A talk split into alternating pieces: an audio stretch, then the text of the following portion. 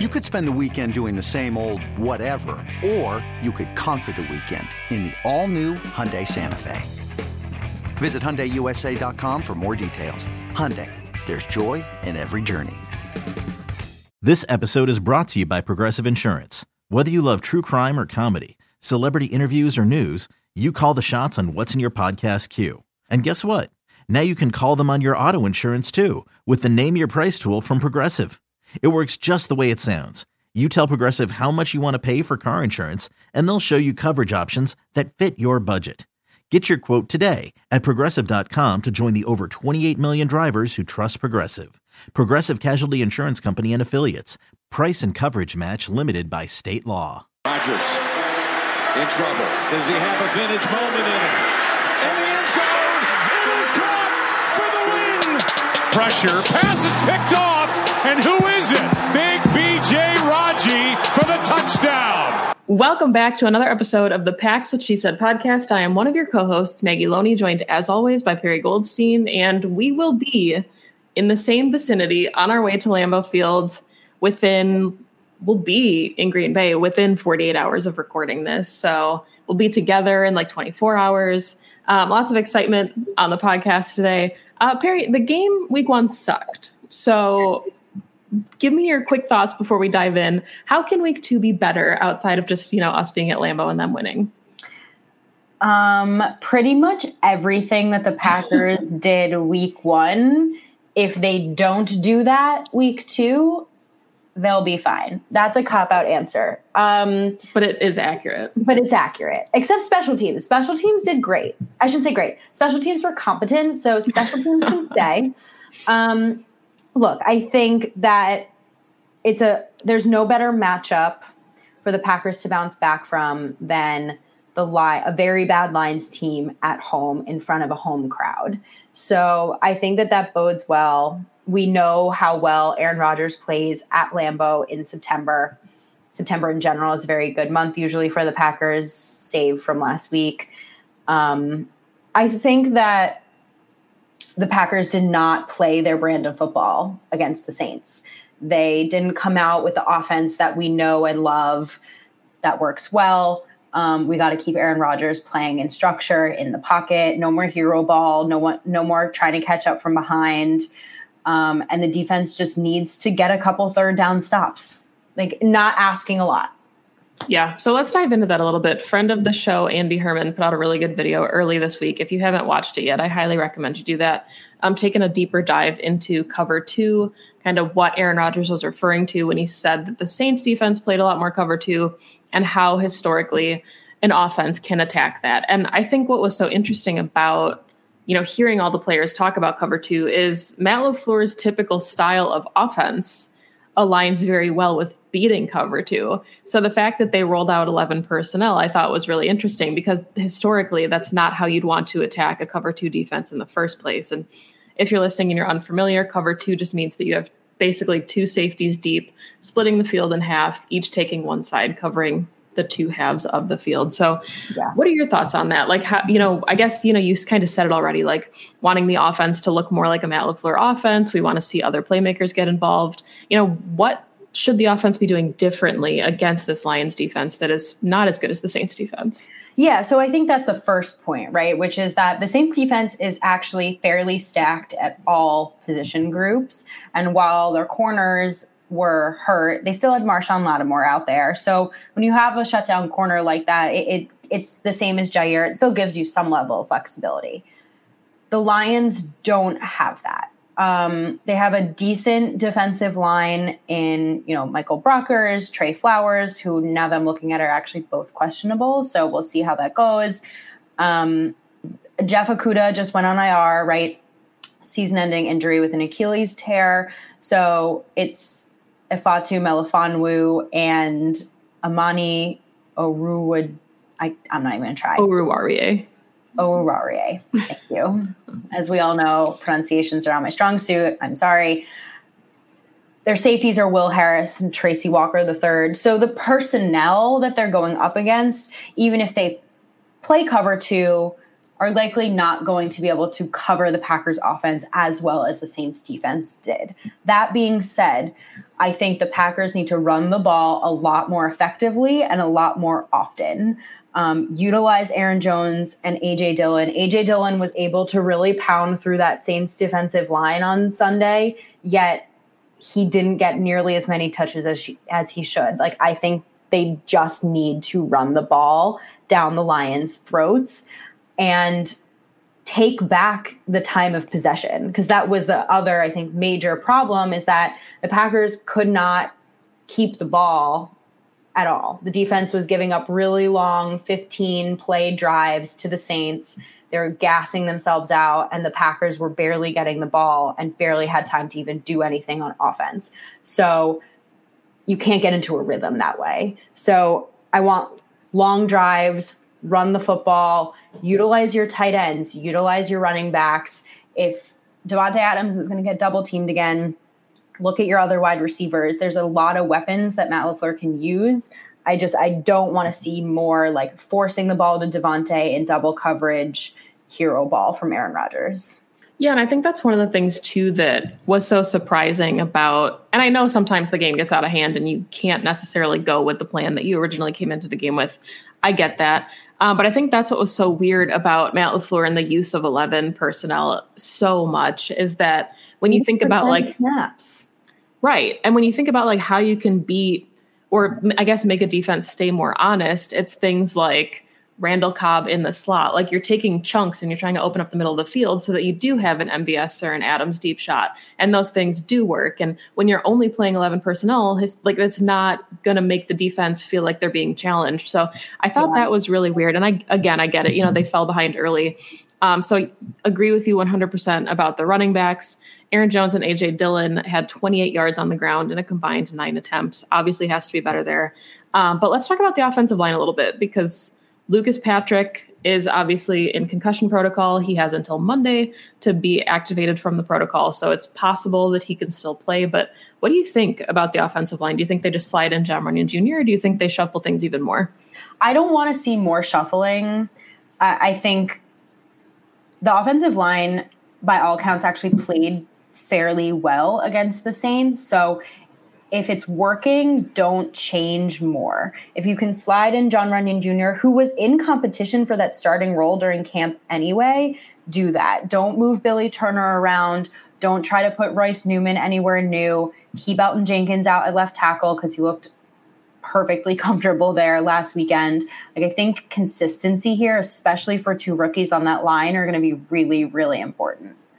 Yeah, I agree with you. I know there was some thought about, you know, maybe sliding Elgton Jenkins to, you know, back in his spot at left guard, putting in like Dennis Kelly at right tackle, moving Billy Turner to left tackle. I think that's too much. And I think honestly, kind of the narrative that we're starting to see is it is possible that Elgton Jenkins does not return to the interior of the line. When David Bakhtiari is healthy at left tackle, it's possible that their best lineup is David Bakhtiari at left tackle and Elton Jenkins at right tackle.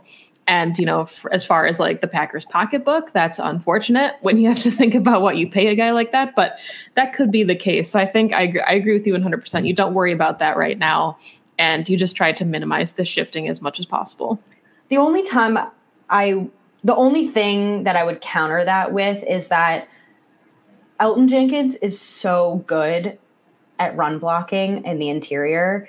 And so many of Aaron Jones' huge chunk play runs come from running behind Elgton Jenkins. So I hope that the Packers don't lose that when they keep him out at tackle. Yeah, that's a good point. You know, especially, I mean, if you're looking at like a zone running scheme, that is kind of interesting. Is like, how do you align your offensive linemen in a way that is more productive? Because it is, like you said, more than just pass blocking. So good yeah. point, Perri Goldstein. Anything Thank else you, you want to talk about on the offense? Yeah, I think my only my only additional thought is and I understand that it's hard to add creative wrinkles when you're down by multiple scores, but the Packers really got away from their pre-snap motion in the game against the Saints. And if you look at the statistics, I don't have them pulled up specifically in front of me right now, but if you look at the statistics on successes with the Packers offense when there's pre snap motion versus none, they're pretty staggering. So I just, and it, it, goes with the theme of like getting back to what they do well. I hope that Matt LaFleur stays with the pre snap motion, the end arounds, the jet sweeps. They have better personnel now to like execute those. So don't lose what works well and keeps defenses on their toes, especially going up against a Lions defense that we know. I don't know in this new era if they're going to keep it for, but for the longest time, this Lions defense played man to man like 99% of snaps. So when you know what you're going into and you can use that motion to figure out, you know, which defender is on which offender. that doesn't go well, but you know what I mean? Like use that. It's a tool that works well for the Packers offense and it's especially especially efficient against a Lions defense. Yeah. And, you know, that Lions defense, there are some players on there, like playmakers, but a lot of it is, like we said earlier, kind of unproven at this point. And their inside linebackers are good, but it's not like, you know, the Buccaneers or, you know, even like Eric Kendricks with the Vikings, where there is a player that you feel kind of dominates the middle of the defense. Yeah, um, Alex Anzalone doesn't exactly like strike fear into the hearts of right. And Jamie Collins is nine years into the NFL, so you know he did. He had three tackles on Sunday. I thought the defense did play well and they stayed in the game against the 49ers. You have to give them credit for that. You know, it did end up being a close game at the end, but I think the key is really going to be, you know, for this offense to get back to what it does well and before we switch to the defense, you know, I've been thinking a lot this week about the fact that the Packers, every time they have like a clunker, it's always against a team that they end up obviously seeing in the playoffs. And then they have a bounce back game where, you know, they normally win by multiple scores. And the bounce back games are always against very mediocre teams. It was the Panthers a couple of years ago. You had the Giants, Texans. you had the Texans last year. Yeah. So it's like, I get that, you know, there's been some comments about um, like what does that really prove to your team? But I don't think you want to go into a game and lose to the Saints and then have to go play Tampa Bay. Like I don't think you want there to be a challenge right away as you're trying to get your groove back as a team. So I know that everybody's like, well, it's just the Lions going into Monday night, but I think that's a good thing. And you, not that you want to sleep on the Lions, it's still a division opponent, but these are the kind of games that you need because then you've got the 49ers, and then you've got the Steelers. So those are two very good playoff caliber teams. I agree with you 100%. All right, so let's talk about the Packers defense now. Um, outside of what can you fix everything, because that you know is the starting answer. The Lions have some good players on offense, um, and we'll see you know them utilized in a bunch of different ways. So, what are your keys going into this? Any matchups you're most excited about, or just holistic changes that you need to see from Joe Barry? Yeah, I'm going to go with some holistic changes. Um, I have a handful. One of which is like, where do I even start? Okay, first, I want to see Eric Stokes play more. I think if you're going to give rookie, a rookie player, a rookie corner more snaps, this is a good game to do it, right? Again, it's not the Buccaneers and a high flying offense and tons of wide receivers to cover. It wasn't that last weekend either, but that's neither here nor there. Like, give Stokes the opportunity to continue to improve upon what he showed last weekend, especially since Kevin King again came out and looked like Kevin King, which is liability on one side of the field. Um, I want to see.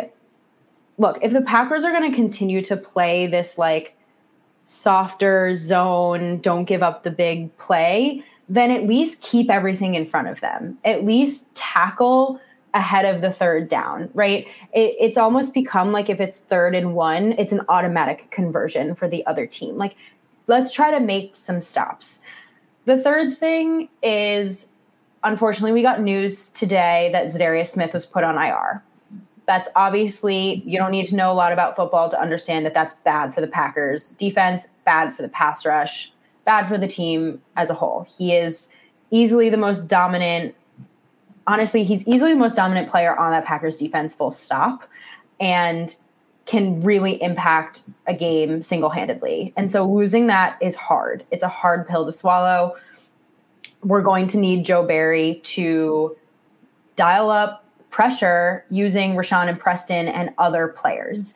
Kenny from the interior, sure, but like pull this is this is what I think like where Savage and Amos and Jaire are this is what you want from them, right? In their additional athletic skill sets. Pull them in for some safety or cornerback blitzes, like utilize them in pressure packages, even some of the linebackers. Pull in Oren Burks, who can like really shoot gaps and use his athletic ability to help generate pressure and hopefully because you're never going to fill the hole that Za'Darius has, but hopefully do your best to like mitigate losing him because let's be honest, Jonathan Garvin and Chauncey Rivers are not if you just put them in and expect them to produce in the same way that Za'Darius is, you're going to be disappointed.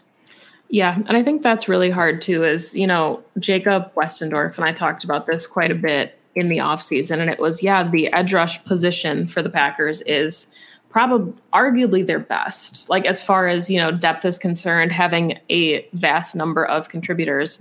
But we always said like if you lose one, that changes drastically because in today's NFL you need three really good edge rushers.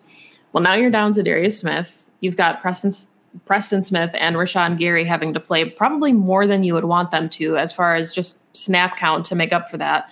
And then it's like you said, you have Chauncey Rivers, you have Jonathan Garvin, and then the Packers just signed Ladarius Hamilton, who has not taken an NFL snap, to the 53. So it doesn't give you a ton of confidence as far as what the depth is when now you're removing your best pass rusher. And that is an opportunity, of course, for Rashan Gary to step up. But again, these are only one or two guys. So you're leaning on Kenny. You're leaning on, you know, hoping that Kingsley Keke and Dean Lowry and Tyler Lancaster have good games, or if Jack Heflin and TJ Slaton get in there, that they're having good games because you're taking a weakness of a defensive line and making it weaker now without the ability to use the as kind of a roaming um, rusher. So that part is challenging. And the Packers do have some really good running backs coming in against their defense. Obviously, fan favorite Jamaal Williams. You've got D'Andre Swift. Both of them had over 100 yards from scrimmage. Um, they basically were the offense with TJ Hockenson. Yeah. And a top 10 by PFF standards, a top 10 offensive line. The Lions low key have a very, very solid offensive line. And you can scoff at Goff, haha. Um, but he can manage a game just fine and lean on the playmakers you just outlined in Swift, Williams, and Hockenson. Yeah, because I mean, if you look at their wide receivers, it's it's really questionable. You've got Tyler Tyrell Williams and Kalif Raymond. You've got Quintez Cephus, former Badger. Amon-Ra St. Brown is there, EQ's brother, but they really weren't seeing too many targets. Kalif Raymond led their receiving corps with 50 yards on three receptions. It really was the running backs, and then TJ Hockenson at almost 100 yards. So Paul Bretl of Cheesehead TV, Dairyland Express, he's everywhere. Um, he wrote an article today about how Krys Barnes and De'Vondre Campbell are going to have to have really big games, and absolutely. So let's talk about that. Let's talk about the inside linebackers and just the middle of the defense in general. That's exactly where my head was going as well, because when you hear TJ Hockenson, you and you think about just utilizing him to attack the middle of the field my first thought is that's exactly what the Lions should do because that's where the Packers are weakest on defense.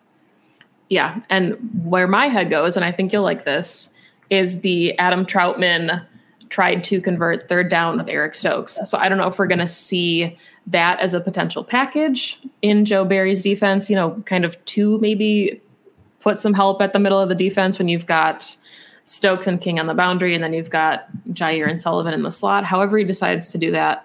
There are packages at Joe Barry's disposal. He has the playmakers to do it.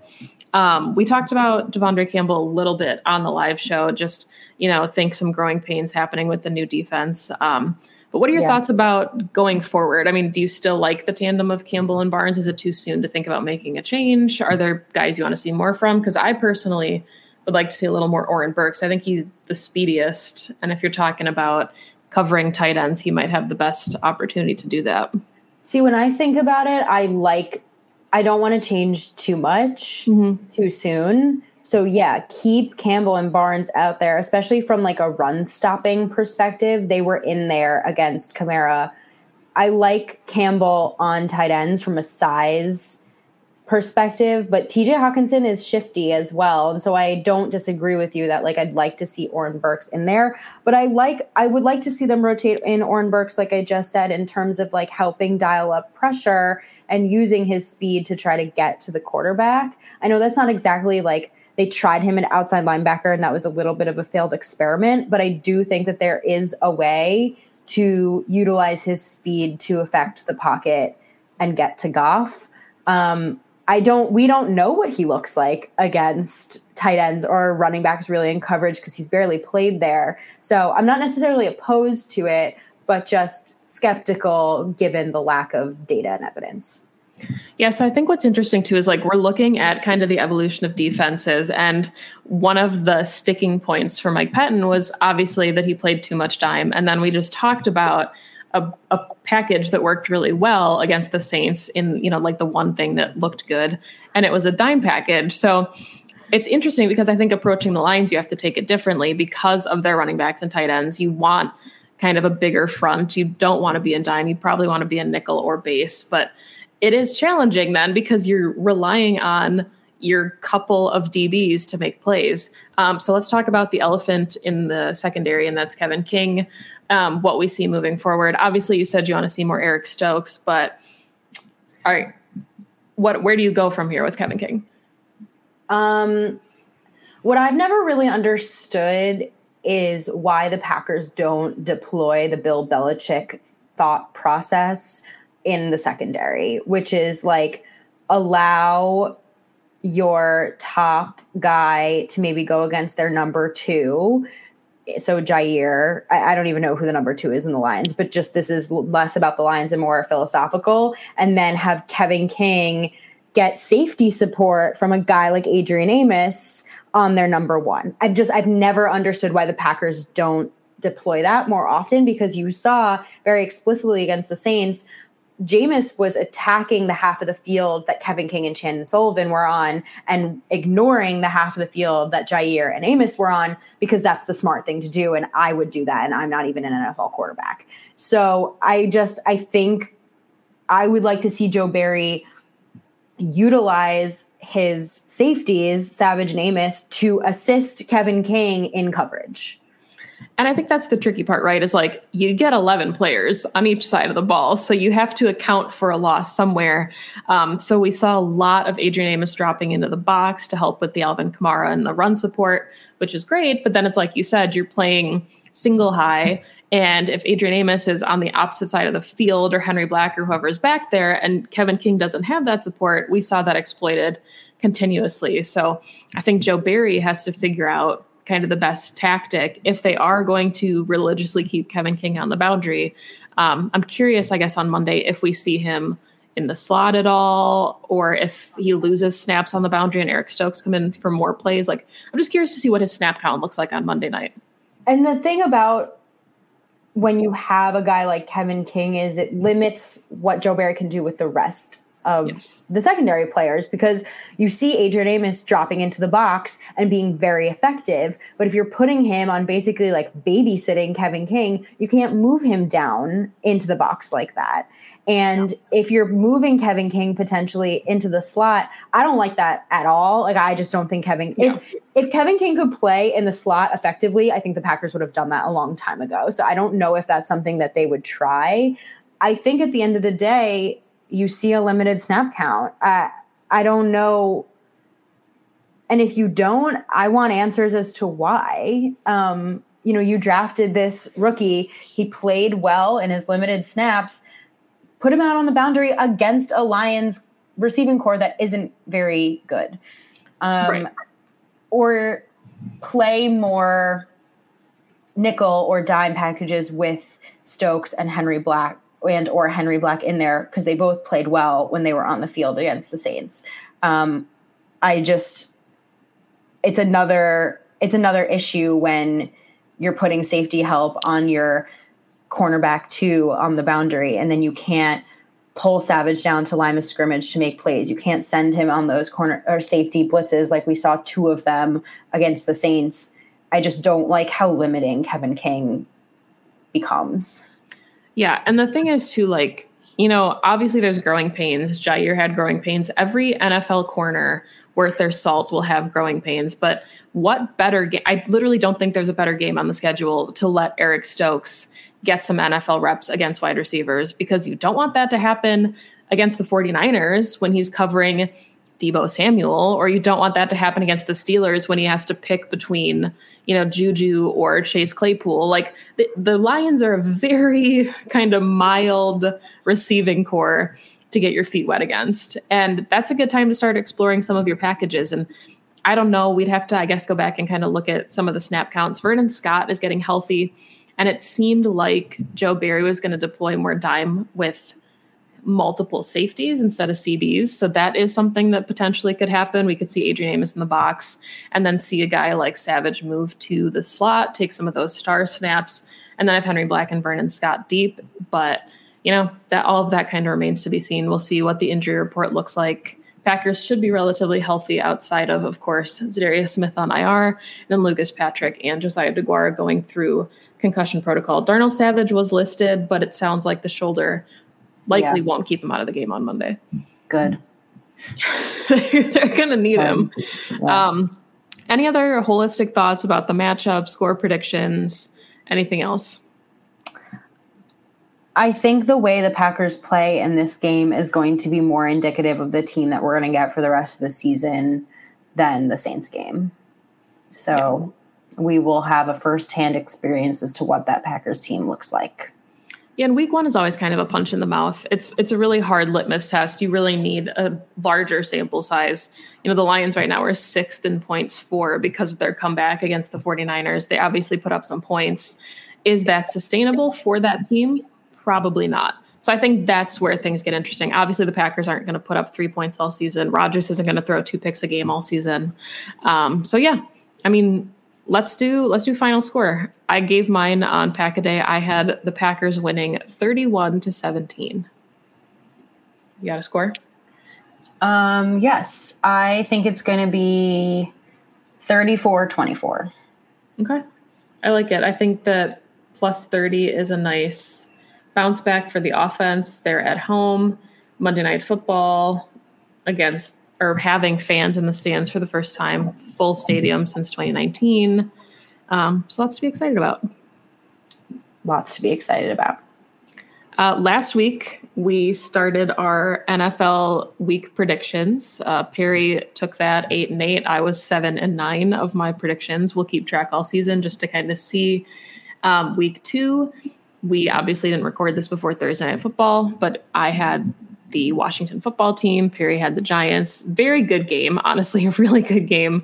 Um, so let's just really kind of run through these and give our predictions for the rest of the schedule. You have first Patriots at Jets. Um, I'm going to take the Pats on this one. Um, yeah, take Same. I just don't see Belichick losing two division games in a row. Me either. Um, Broncos at Jaguars. Broncos. Same. That one seems like cheating. Um, all right. Bills at Dolphins. This is a tough one because the Bills didn't come out looking very good last week. Um, and the Dolphins at home is a matchup. Um, I can't see the Bills going 0 2 to start the season. So I'm going to take the Bills, but it's going to be a really close game. Same, we're in agreement. It's just, and it's really interesting when some of these teams get division games back to back so early. I know we have the Lions coming up at Lambeau Field, but then there aren't any division games until kind of the quarter midpoint of the season for the Packers. So the AFC East is kind of knocking each other out early. Uh, 49ers at Eagles. I have the Eagles upsetting the 49ers in this game. I love okay. the way Jalen Hurts played. I loved how aggressive they came out. I think the 49ers have a couple of like eye popping injuries on the defense. So take the Eagles in an upset. I like that. I'm not doing that. I'm taking the 49ers. So this will be our second disagreement of the week. Um, and I know, you know, they did suffer some loss, losses. Uh, Raheem Mostert out the rest of the season, which is unfortunate for them. That team has really abysmal injury luck lately. Um, but I just see this being a really dangerous NFC West, and I think the Niners have to keep pace there, even though it's only week two. Uh, Rams at Colts, another NFC West team. Rams, Colts. Yeah, I'm going to go with the Rams. Same. The Rams looked very good on Sunday night. Yes, it was against the Bears, but um, I'm loving life for Matt Stafford until the Packers maybe have to see him in the playoffs. So until that happens, we'll be happy for Matt Stafford, um, seeing him enjoy his success on the West Coast. Um, another really good game Raiders on Monday Night Football. They are playing against the Steelers at noon in Pittsburgh.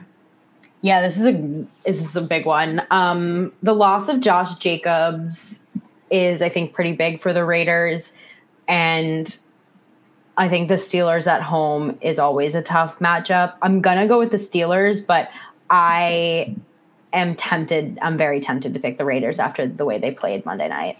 Yeah, I'm going with the Steelers, but I want the Steelers to lose wholeheartedly. Um, would love it if the Raiders upset them there. I just think Heinz Field is a tough place to play. Um, so that's going to be challenging for the Raiders. But I agree with you that it'll be close. A Bengals at Bears. This one is tough to me. It's closer than I think it should be. Yeah, I actually um, bet on the Bengals covering this game. Um, I even though it's in Chicago, I see the Bengals coming out on top. Like a very similar, not similar in like how wild the Monday night, I mean the Thursday night game was, but in terms of like one or two points difference, that's kind of where I see this Bengals um, Bengals Bears game going. I'm taking the Bears, and I'm only taking the Bears because I think that Matt Nagy is going to realize his job is not going to make it past the middle of the season if he doesn't put Justin Fields in there a little more. So I'm not saying he starts week two, but I think that the offense will make a little more sense. Um, mm But the hmm. Bears defense is not nearly as good as it used to be, which I think is. No. You know, it's a sad day for them. Even if it is a Joe Burrow, Justin Fields game, I'm still taking Joe Burrow. Fair. Justin Fields is a rookie. But uh, all right, Texans at Browns. I mean, the Browns. Thank you. there wasn't going to be if the. I love you, Justin McCray, but I have to root against you this week. Uh, Saints at Panthers. Taking the Saints. Not. I'm not underestimating the Saints ever again. Yeah, absolutely not. I refuse to say anything mean about them for the rest of at least this season. Uh, Vikings at Cardinals. Cardinals, baby. The Vikings have like four starters out, and Kyler Murray looked like he was a man on a mission last week. Yeah, Cardinals look good. That NFC West is so fun. Like I love when full divisions are good and it's not your division. Um, not we have to really worry about that in the NFC North right now. But uh, Falcons at Buccaneers. This one is a layup. It's the Bucs yeah, I mean, division games are always kind of wonky. This one could be closer than maybe it should be, but definitely the Bucs at home. Uh, Titans at Seahawks. I think the Seahawks are going to win this one, but I think it's going to be a lot closer than people think. I don't think that the way the Titans played last week is indicative of the way they're going to play the rest of the season. I agree. I'm taking the Seahawks, but I think it's going to be kind of a bounce back metric for the Titans, and I think that they'll look a lot better than obviously they did week one. Um, Cowboys at Chargers. This is such a tough one. It's it's going to be a good game. It's going to be a. This is going to be the game of the week. Um, and they did just lose Brian Bulaga to IR, which is a bummer. That is a bummer. Um, I'm just gonna pick the Chargers solely because I like the Chargers better. Like there is no like this is so evenly matched. I'm just picking from heart, and it's the Chargers and Justin Herbert. Yeah, I'm taking the Chargers too. And I think a lot of it is, you know, yes, they looked really good, or Washington actually looked good against the Chargers, but I think the Cowboys do not have the defensive firepower to keep Justin Herbert in check like Washington maybe did. So taking the Chargers. And then we all we obviously both already picked the Packers. So last one, Sunday night football, really good game. Chiefs at Ravens. This is, I think, a game that everybody has circled on their calendars. I love this game that happens every year. I can never bet against the Chiefs. I'm taking the Chiefs. Yeah, but I mean, like, let's think about that, right? So if the Chiefs win, the Ravens start the season 0 and 2. We're talking about the Titans potentially starting the season 0 and 2. Uh, there's going to be Cowboys really good football too. teams. Cowboys would be 0 and 2. The, the Bills can be in that conversation if they lose to the Dolphins. Like they're they're they always say it's hard to make the playoffs if you start 0 and 2, but there could be a lot of very good teams. Or maybe that's telling us that these teams aren't as good as they were projected to be just because they were in the playoffs last season. Yeah. Big Um, shakeup. A lot of young quarterbacks proving themselves early on. You love to see it. We love to see it. There's a joke there somewhere about Jordan Love. But Perri, if everybody listening wants to follow your work, if they don't already, how can they do that? Um, you can just follow me on Twitter at Perri underscore Goldstein. Follow the podcast at PWSS Podcast on Twitter. Pack's What She Said on Instagram and Twitch. We will be going live post game together, either probably Tuesday morning after the Lions Packers game. Hopefully, it's a victory. Twitch live stream. And uh, Maggie, where can everyone follow you? You can find me on Twitter at Maggie J. Loney. I write for Cheesehead TV. And then you can also catch me and Perri with the Pack a Day podcast crew. Um, thank you, as always, for listening to the show. Remember that you can pick up your very own Pack's What She Said merch um, through the Teespring link in our Twitter bio. And go Pack Go. Go Pack Go.